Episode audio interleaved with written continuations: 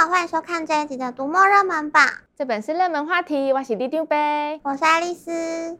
爱丽丝，嗯，哈哈，你什么都不必说。这次的录影你一定会提到台湾阅读马拉松，对吧？录了四年，你真的有长进耶。不过，我想先提的是，前阵子美国众议院议长裴洛西访台。哦，裴阿姨呀、啊，说到她的色票穿搭，真的是超厉害的。真的，我觉得我们活到八十几岁，可能都还驾驭不了它的粉红色套装，而且它的穿搭还可以跟勋章配到颜色，真的很用心耶。No No No，这你就不懂了。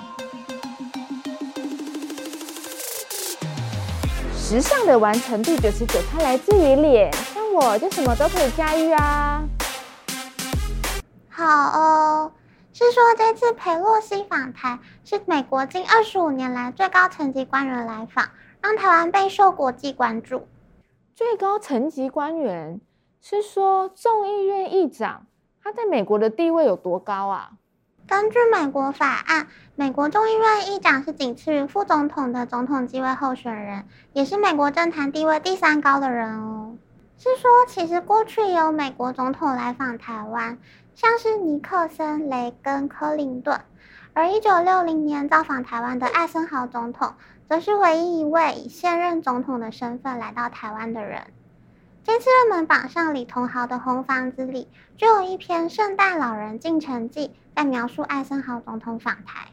当时蒋介石开始第三任期，但朝野对他的继任并不完全支持。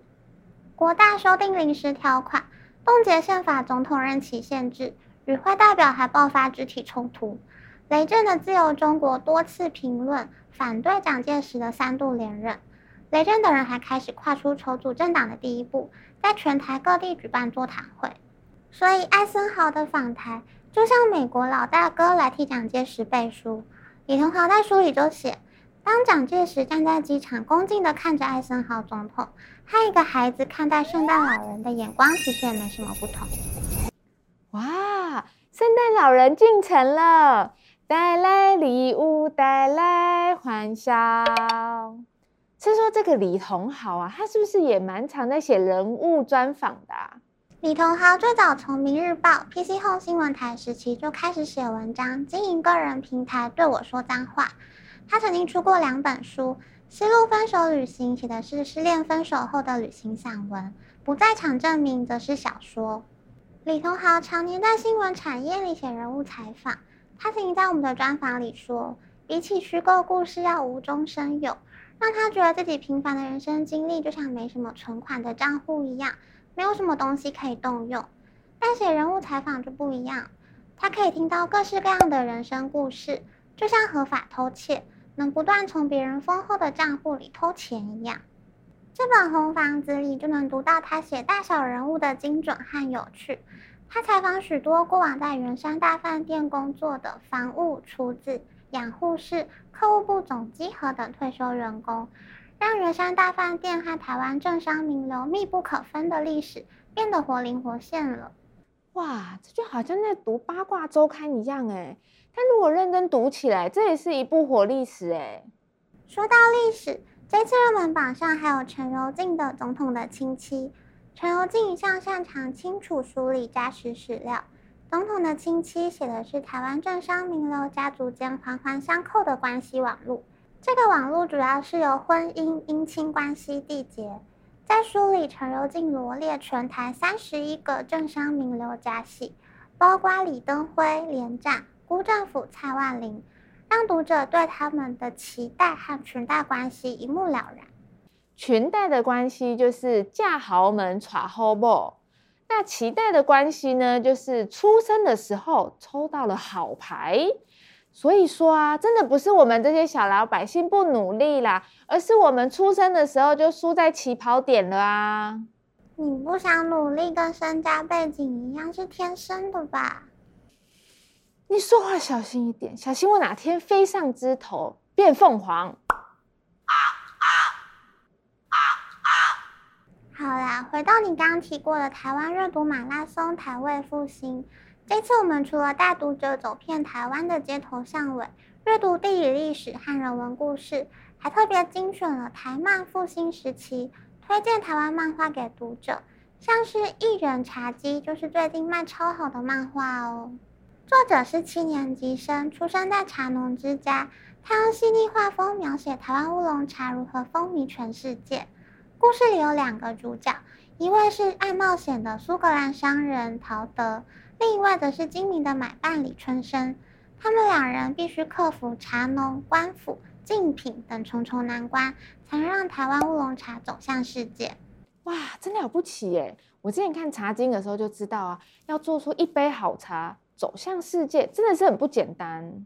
除了看漫画懂好茶，这一次马拉松书单里的《八尺门的辩护人》则把许多社会议题都融入故事中。故事主轴虽然是查案推理，却让我们对法庭攻防、渔业问题、外籍移工、政治操作，还有对死刑的反思，都跟着故事发展一一探讨。哇，这么多元素！但这个八尺门在哪里啊？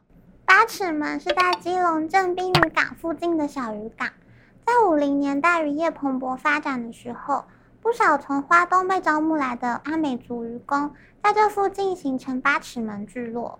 故事主角童宝驹就出生自八尺门，他的父亲曾因为酒后砍伤船公司人员，被以连续杀人未遂罪起诉。他的母亲在渔港边靠剥虾打零工维持家计。却被刺伤了手，因为过劳加上不愿意花钱就医，导致蜂窝性组织炎引发败血症过世。童宝驹则是苦读考上大学，离开八尺门，成为公社辩护人。童宝驹在八尺门的辩护人里遇上的案子是阿美族船长一家灭门命案，所有罪证都指出一名逃逸的印尼籍渔工应该是凶手，罪证确凿，但事实上背后疑点重重。阿美族渔工过去是遭受歧视、压榨的一方，现在外籍渔工却成为同样命运的下一个受害者。等等，你刚刚讲的案情怎么这么耳熟？因为这个案子其实是从真实事件汤英生案件改编来的。一九八六年，邹族原住民青年汤英生，因为要负担家计，从原本就读的嘉义师专休学，到台北求职，却掉进求职陷阱，在洗衣店被扣留身份证件。每天超时工作，还拿不到应得的薪水。有一天，汤医生喝酒后，老板又喊他工作，还讽刺他是环纳。他再也忍受不住，失控杀死老板一家三口。之后，汤医生被判处死刑，而他被枪决的时候还不满二十岁。天哪，这听起来真是太惨了！就像在弱肉强食的社会里，底层永远摆脱不掉的血淋淋命运。八尺门的辩护人，作者唐福瑞读法律出身，曾经担任律师，还读过电影导演硕士。这次写小说不只为来将影视化，在故事里也可以看到他的文字相当有画面感，更把许多议题书写得恰到好处，不止让读者反思，还给出让人一再回想的结局。唉，想到这么好看的故事，居然都是真实故事发生的，就让人觉得好沉重哦。换个主题。这次热门榜上还有像《山村奇谈》或是《鬼拍手》这种台湾乡野奇谈、民俗灵异故事哦。《鬼拍手》是作者姜泰宇，也就是夫米江，考察台湾各地凶宅后写成的长篇小说。主角是房屋中介，但他接到的委托却是凶宅。凶宅？你是不是觉得最近太热了，想要让我冷飕飕一下？对啊，顺便让你多了解台湾一点。我很了解台湾啊。像之前台湾的好朋友安倍晋三竟然被枪击身亡，真的是让人家很难过。日本前首相安倍晋三是忠实的亲台派，他曾经明确支持台湾加入 CPTPP，也认为应该日台联手共同对抗中国威胁。看之前好多媒体都在发安倍晋三挺台湾凤仪的照片，就知道他真的是台湾的好朋友啊。这次热门榜上的安倍晋三大战略。石坂民夫在台湾说三道四，都可以让我们再次缅怀这位日本好朋友的付出。没错，日台友好。等之后出国返台不用隔离，我一定第一个就去日本玩。各位观众朋友，这次的热门榜超精彩的，有圆山大饭店的前世今生，政商名流的脐带和裙带关系。台湾漫画复兴和各种台湾故事，最后还有台湾的日本好朋友。除了买书看书，别忘了按赞、分享、订阅我们的频道哦。那么，读墨热门榜，这本是热门话题，我们下次见，拜拜。